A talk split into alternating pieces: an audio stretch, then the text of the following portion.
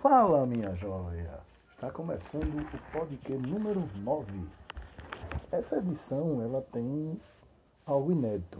Nós colocamos na, nas nossas redes sociais, em particular no Instagram, no, na sexta-feira, a possibilidade de você, ouvinte, escolher o tema que seria abordado nesse podcast número 9. E dentre os temas escolhidos, que seriam química forense e a química no cinema e na TV, 63% dos que votaram, né, tivemos um número bom de votantes, então 63% dos que votaram escolheram a química no cinema e na TV.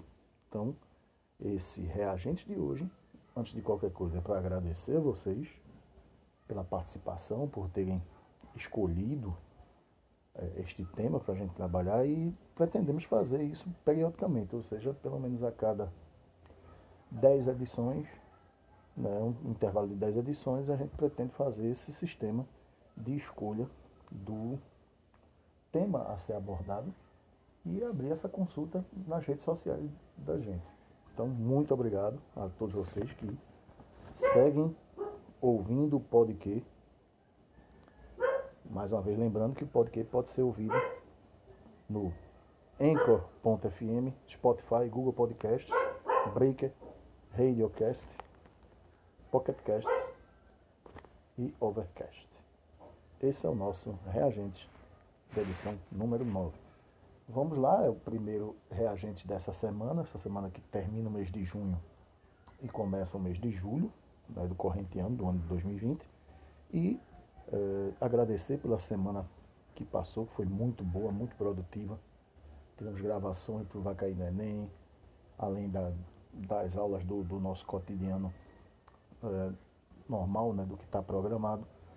Tivemos uma live, a Quinta Tem Química Convida, com o meu amigo Marconi Alves. Então, é, foi extremamente produtivo. Vamos lá para mais uma semana produtiva. Esse é o Reagente Podcast número 9. O acontecer na química de hoje está igual ao deserto do Saara. Hoje realmente tivemos um deserto de datas. Né? Então, considerando domingo, dia 28 de junho, que é a data de gravação, né? dia 28 de junho, dia 29 de junho, dia 30 de junho, dia 1 de julho, ou seja, os quatro dias que abrangem essa gravação, e no caso a gravação da quarta-feira abrange os dias restantes, então nada foi registrado, pelo menos nas minhas fontes de pesquisa, nesses dias que eu citei. No dia 28, 29 e 30 de junho, dia 1 de julho, não aconteceu nem nascimentos, nem falecimentos, nem descobertas. Né? Vou tentar aprofundar depois essas pesquisas para que a gente não tenha esses dias de seca para que o aconteceu na química não seja um quadro de justificativas, mas sim um quadro que traduz a ideia dele, que é a informação. É informar e falar sobre pessoas, sobre situações importantes para a nossa ciência, a química. Vamos falar de química. Sim, esse é o objetivo do programa. Só que hoje a química vai ser abordada sob o ponto de vista do cinema e das séries. É, nossa pesquisa encontrou alguns dados interessantes. Né? É, vamos falar de alguns filmes e de algumas séries. Algumas eu acredito que vocês já tenham assistido. Né? E são facilmente encontráveis tanto nos aplicativos de, de streaming, né? como Netflix, é, Amazon, Globoplay, Stars, Hulu, como também né, podem ser é, baixados, né? O pessoal tem hoje em dia o uso do, do torrent, né? Sites e tantas outras coisas que trazem filmes e? Nem todo filme é, vamos dizer assim, velho. Né? Tem filmes, tem filme até recente, filme do ano passado na lista que a gente vai citar. Agora, como eu estava dizendo, essa pesquisa da gente para fazer essa edição 9 do podcast, ela observou os seguintes pontos. De certo modo, a química é uma ciência mal vista né, por diretores e roteiristas, talvez porque ela é abordada mais sob o ponto de vista dos problemas causados pela química do que em busca das soluções que a química pode apresentar. Eu consideraria que, ah, talvez para um roteirista, né, para um diretor, falar sobre uma reação química, para ela com ela produzindo algo benéfico, talvez não seja bom para o andamento do filme, certo? Mesmo que seja um filme que tem toda uma temática de interdisciplinaridade, ou seja, interdisciplinaridade ligando com biologia principalmente, com física, com história, né? como a gente vai ver que há muitos conteúdos e contextos interdisciplinares nos filmes que vamos abordar. E aí, é, como eu disse, essa dificuldade é grande. É, a ciência é uma ciência até certo ponto mal vista, né? vamos colocar o mal vista entre aspas, tanto pelos diretores quanto pelos roteiristas.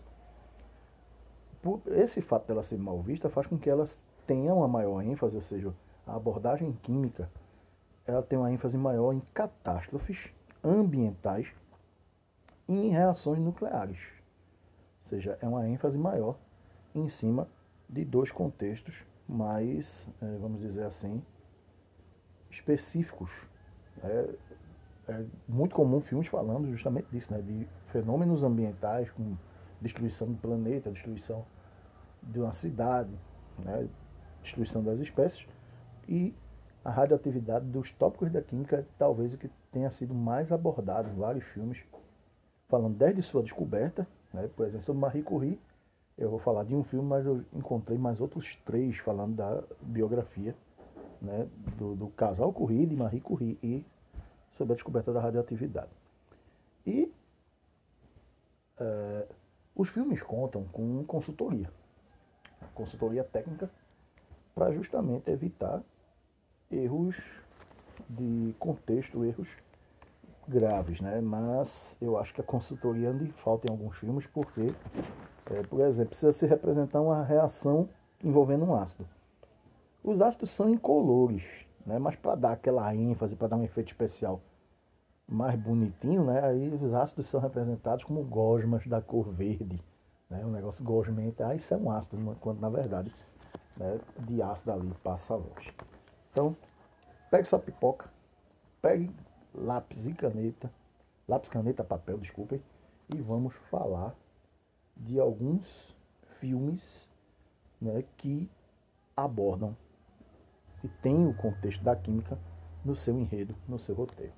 Começando por Sherlock Holmes.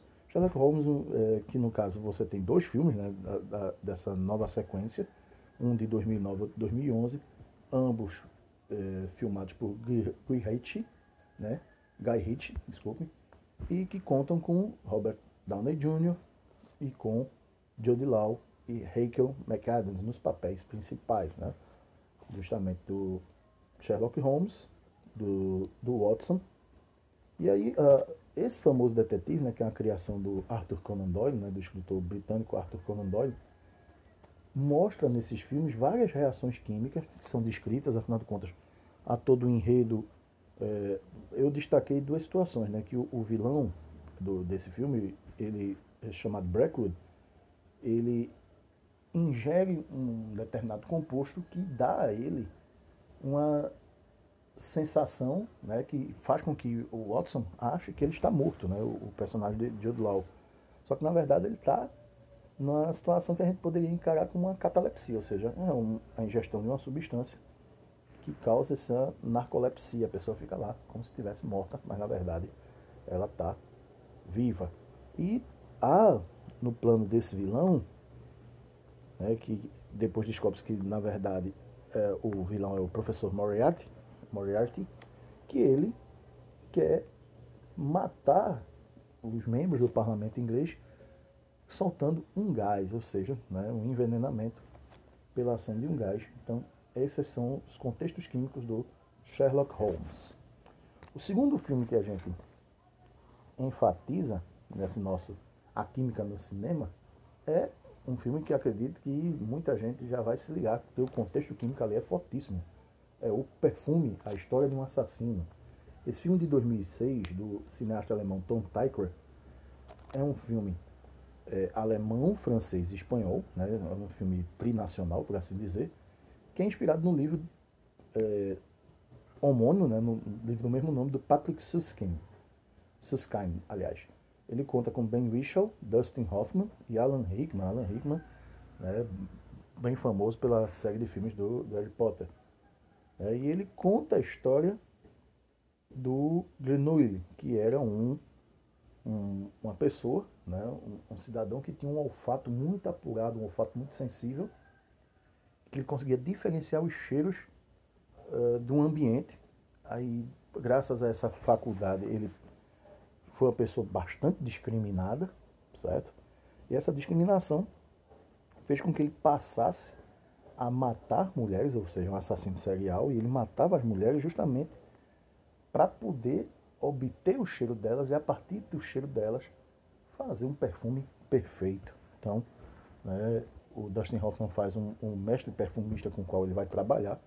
E aí você tem todo o contexto da indústria de perfume, né, os, os odores né, que co correspondem a compostos naturais, ou vindos ou de animais ou de plantas, né, as chamadas notas de fundo, notas de cabeça, enfim, tudo aquilo que quem é, entende dessa, desse lance dos perfumes, da perfumaria, ele se identifica com certeza, identifica o que está sendo abordado ali. Então você tem vários compostos orgânicos, né?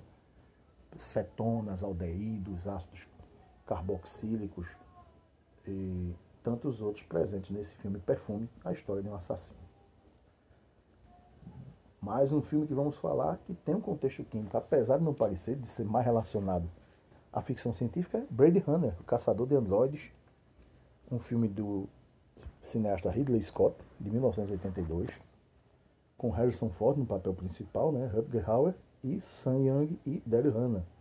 Ele é inspirado né, num, num livro de Philip K. Dick, é, e a história do Blade Runner ela vai muito além do da questão dos replicantes, né? os replicantes que seriam, no caso, seres criados para fazer os trabalhos braçais que a humanidade não deseja e não quer fazer mais, não pode fazer mais. Há inclusive a história que manda os replicantes para um, um planeta, não me lembro agora qual, certo? E aí o Harrison Ford, né, o famoso Harrison Ford, Han Solo, Indiana Jones e tantos outros papéis, ele faz o caçador de, de Android, é um caçador que está inclusive aposentado, né, então ele reluta em sair correndo atrás né, do, dos replicantes. E na época o filme foi um fracasso de público, hoje é tratado né, como um, um cult, é um clássico. Né? Tudo nele é realmente interessante. E aí o que é que tem a química a ver? Aqui a Los Angeles retratada naquele filme, ela, que inclusive seria nos dias atuais, é uma cidade extremamente poluída e com uma recorrência na, no fenômeno ambiental da chuva ácida, né? no episódio ambiental de poluição causada pela chuva ácida. Então, esse é o contexto químico de Blade Runner. É, como eu disse, um filme que é cult, né? as atuações, o enredo, a trilha sonora de, de Vangelis, enfim, é um filme que vale a pena a conferência que gerou uma sequência anos depois, né, que é o Blade Runner 2049. Outro filme que merece menção sobre a abordagem da química é o Homem-Aranha 2, né, da primeira trilogia, por assim dizer, o, o Homem-Aranha está partindo já para a terceira sequência com o terceiro ator. Tivemos o Tobey Maguire, tivemos o Andrew Garfield e, e agora o Tom Holland. Né? Essa sequência, o Homem-Aranha 2, é do primeiro Homem-Aranha do, do, cinema, que era o, o Tobey Maguire. E o que, é que tem de química? A história, que eu acredito que vocês lembram bem, né? um filme que costuma passar bastante, teve por assinatura e tal. filmado por Sam Raimi, no ano de 2004. E como eu disse, Tobey Maguire, Kirsten Dunst, James Franco e Alfred Molina. Alfred Molina faz o Dr. Octavius, que depois vira o Dr. Octopus. Né? Ele constrói uma espécie de armadura com oito garras para executar múltiplas funções e aí precisa de energia para um reator. E essa energia é obtida a partir justamente de um dos isótopos do hidrogênio, que é o trítio. Então ele precisa do trítio né, para gerar energia. Ou seja, a gente tem uma reação nuclear, que no caso seria uma reação de fusão. É ficção, mas um acelerador de partículas trabalha com o mesmo princípio né, de formar uma fusão nuclear. Morte no Everest.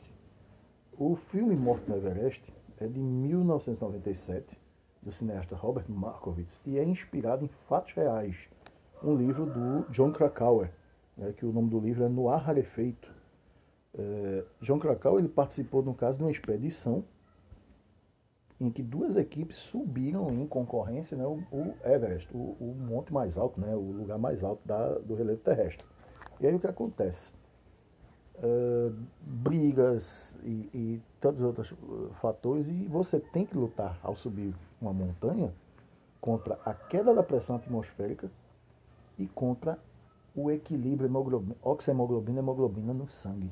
Né? Então, é um, é um relato real Há inclusive um livro que foi escrito por um dos, dos alpinistas que vai contra, né? Porque, uh, de acordo com o enredo do, do livro, que foi adaptado para o filme, né, você teve toda uma situação em que esse cara, né, o, o, o, alpinista russo, me fugiu agora o nome dele, ele é culpado né, por todos os, os episódios que acabam acontecendo. Né, de certo modo, João Krakauer, no livro, culpa esse cara pelo, pelo acontecido, né, pelo fato até né, dele ter sobrevivido numa condição bem braba. Então, esse filme, né, ele tem os atores Christopher McDonald, Nathaniel Parker e Peter Horton. O que talvez seja o filme mais famoso sobre química, né, do contexto químico, que é o, vamos falar agora de Erin Brockovich, Uma Mulher de Talento, né, do Steven Soderbergh, é um filme do, do ano 2000, com Julia Roberts, Albert Finney e Aaron Eckhart. Erin Brockovich era uma, uma uma moça que estava desempregada, sofreu um acidente. Depois do acidente, ela, de tanto, eh, vamos dizer assim, estar tá em contato com o advogado, ela passou a trabalhar para esse advogado no, no escritório de advocacia, fez um curso de técnico jurídico. No Brasil, agora, a coisa mais recente, Estados Unidos já existe há tempos. E aí ela descobriu, analisando os processos, né, pegando os processos no arquivo, que havia a questão da contaminação da água da cidade em que ela morava, que é Hinckley, na Califórnia, com cromo hexavalente, ou seja, o cromo com valência 6+. E isso mobilizou né, a, a, a ela entrar com a causa contra a, a companhia, né, uma, uma, indústria que explorava a, a região, né, explorava a característica mineral da região, e aí o que aconteceu? Foi a maior ação de indenização a uma cidade no valor, quando julgada e, e proferida a sentença condenando essa empresa, de 333 milhões de dólares. Ou seja, foi dinheiro bastante. Então é baseado em faixas reais, Erin Brockovich existiu mesmo, certo? E graças a essa atuação, Julia Roberts ganhou o Oscar e o Globo de Ouro de melhor atriz, ou seja, um filme extremamente premiado. O Erin Brockovich, Uma Mulher de Talento. O dirigível Hindenburg, um filme é, da década de 70, do Robert Wise. Eu, eu, lembro que ele dirigiu A Noviça Rebelde, salvo engano. Depois aí eu faço a, a, a errata no, no podcast número 10. Mas o Robert Wise, ele entrou na, no ano que filmou o Dirigível Hindenburg, em 1975, nessa ideia do cinema catástrofe então, o cinema catástrofe, né? Você tem filmes como Tubarão, Inferno na Torre, né? Foi um filme terremoto, filmes muito comuns na década de 70. E o Dirigir Hindenburg, como o próprio nome diz, é um filme relacionado ao famoso dirigível alemão da década de, dos anos 20 e 30, que sofreu um acidente no ano de 1937, e nesse acidente, né, a queima do, do hidrogênio, um incêndio do gás hidrogênio altamente inflamável, a explosão do dirigível, ocorreu a, ocorreu a morte de 35 pessoas.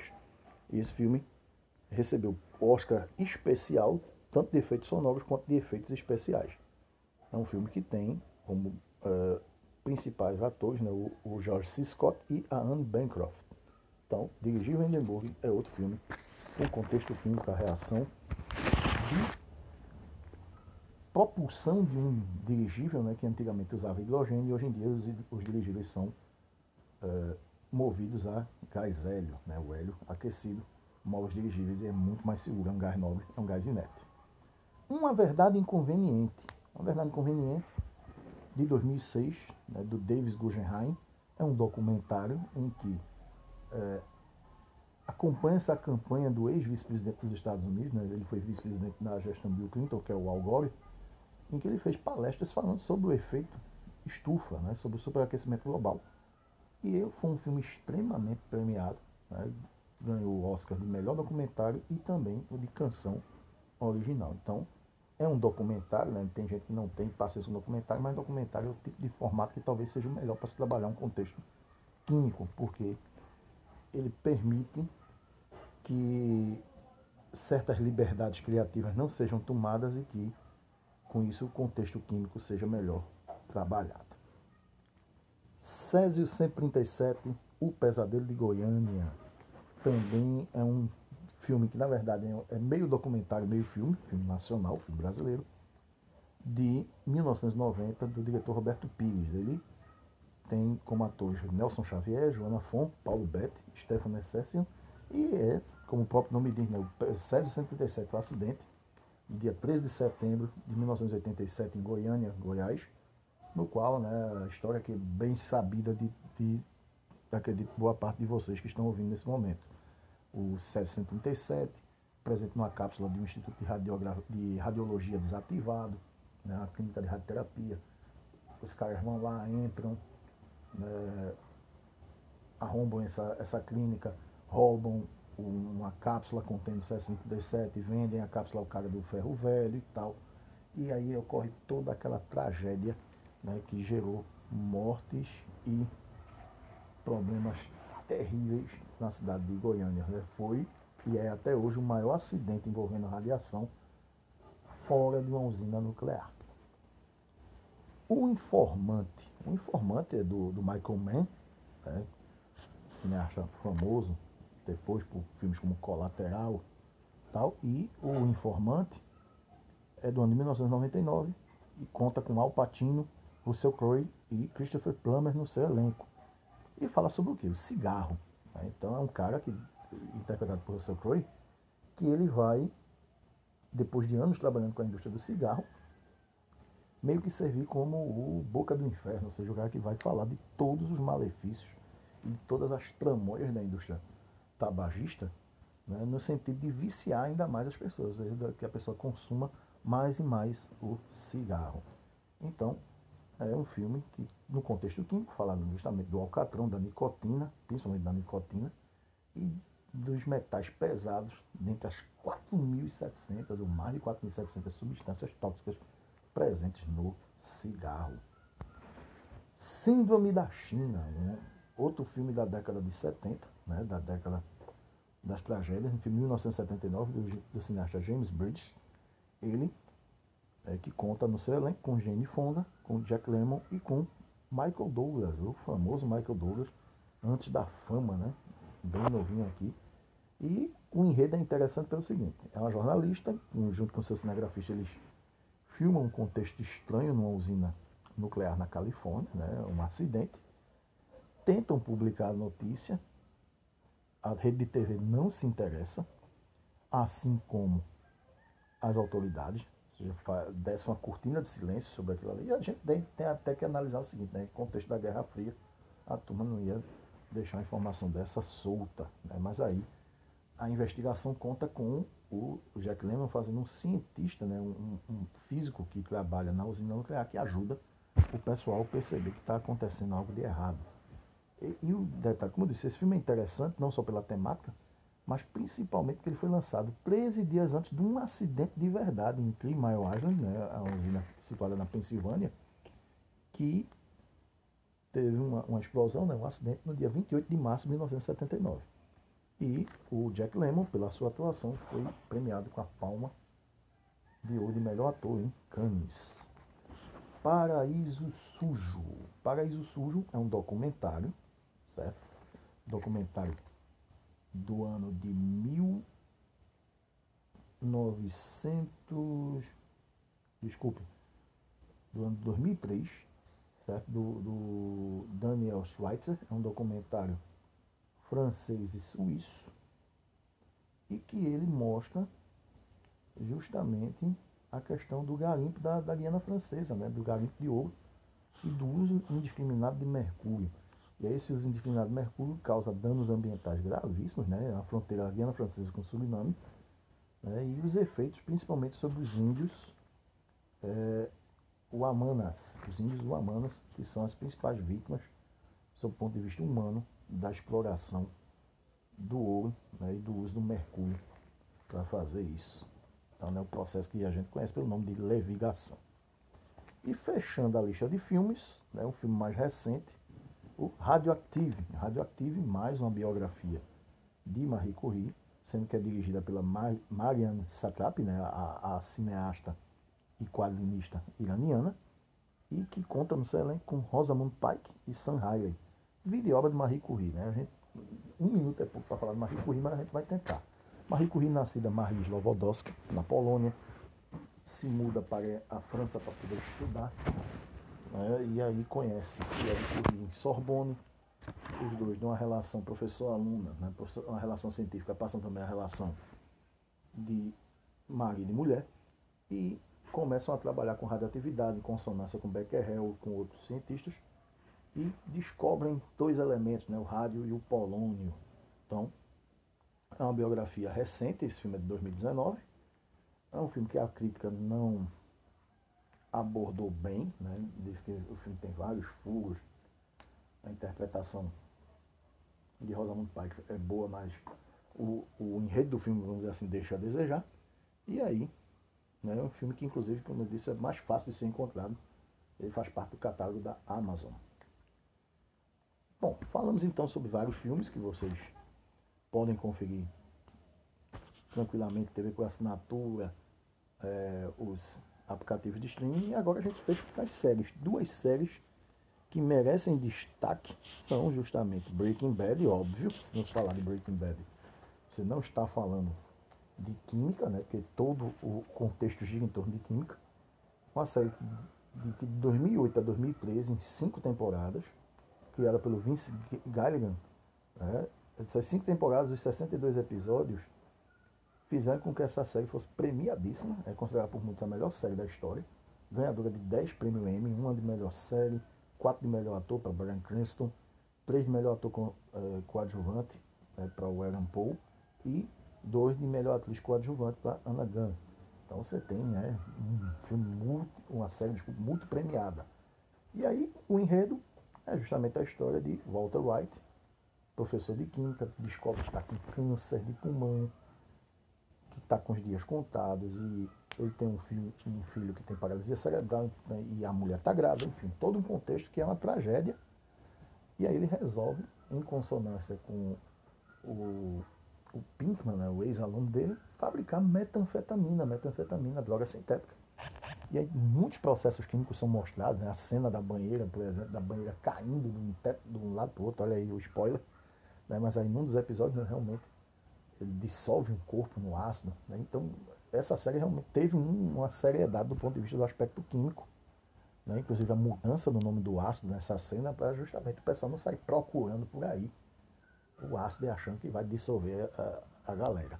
Então, né, várias reações são mostradas por ele no quadro enquanto ele está dando aula, né, e o processo de fabricação e de obtenção da metanfetamina é mostrado ainda obnu, obnuviado por razões óbvias. Então, Breaking Bad é a primeira série indicada. E a segunda série é a recente, né, de 2019, Chernobyl, uma criação do Craig Mazin, Craig Mazin, né? e que a microsérie, na verdade, não é uma, uma minissérie, por assim dizer, de cinco episódios.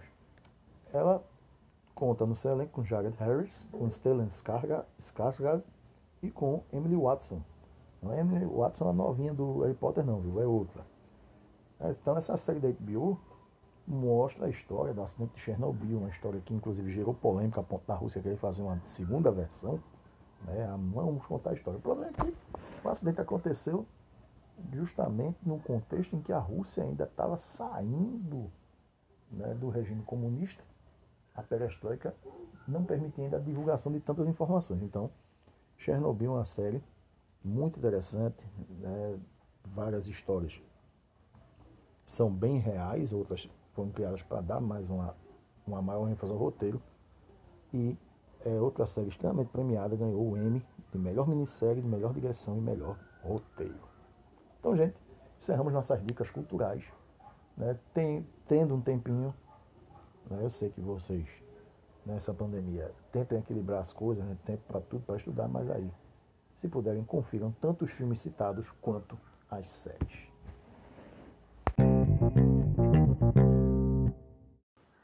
O Se Liga aí de hoje é justamente para lembrar que estamos perto do prazo final para consulta né, do, da nova data do Enem 2020. Né, que o MEC tem as três sugestões, né, o adiamento em 30 dias, 60 dias ou 180 dias, né, o que fará com que a prova né, nesse último adiamento seja feita em maio do próximo ano. Então você que está inscrito no Enem, vá lá na sua página do participante e faça a sua escolha. E, mais uma vez, eu falo, né? não adianta a gente querer pensar como professor somente na ideia, não, porque você se escolher para maio, a gente não vai ter o que fazer, vai perder aluno e coisa e tal.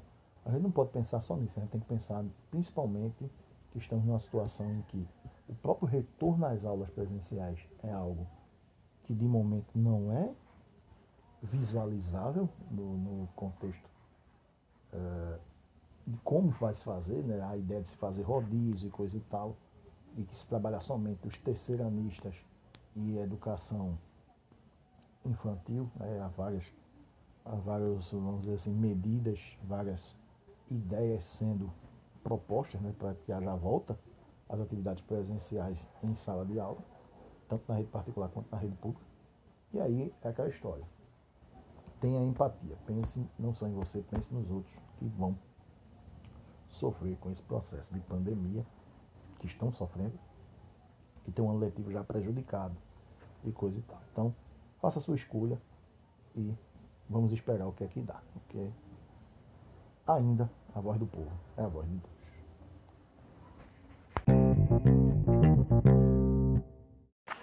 O produto dessa edição 9, uma edição que eu gostei muito da pesquisa, gostei muito do tema escolhido por vocês, né, química no cinema e na TV. E termino, como sempre, agradecendo pela audiência, agradecendo a participação de vocês agora mais do que nunca. E dizendo a vocês que para escutar mais episódios do podcast, os episódios anteriores, vá nos aplicativos que foram citados lá na, no Reagentes e siga-nos nas redes sociais. Instagram e TikTok, arroba Química Josnaldo Lins. Facebook e Twitter, e Twitter Química Tracinho Josnaldo Lins. Aliás, Facebook e YouTube, Química Tracinho Josnaldo Lins.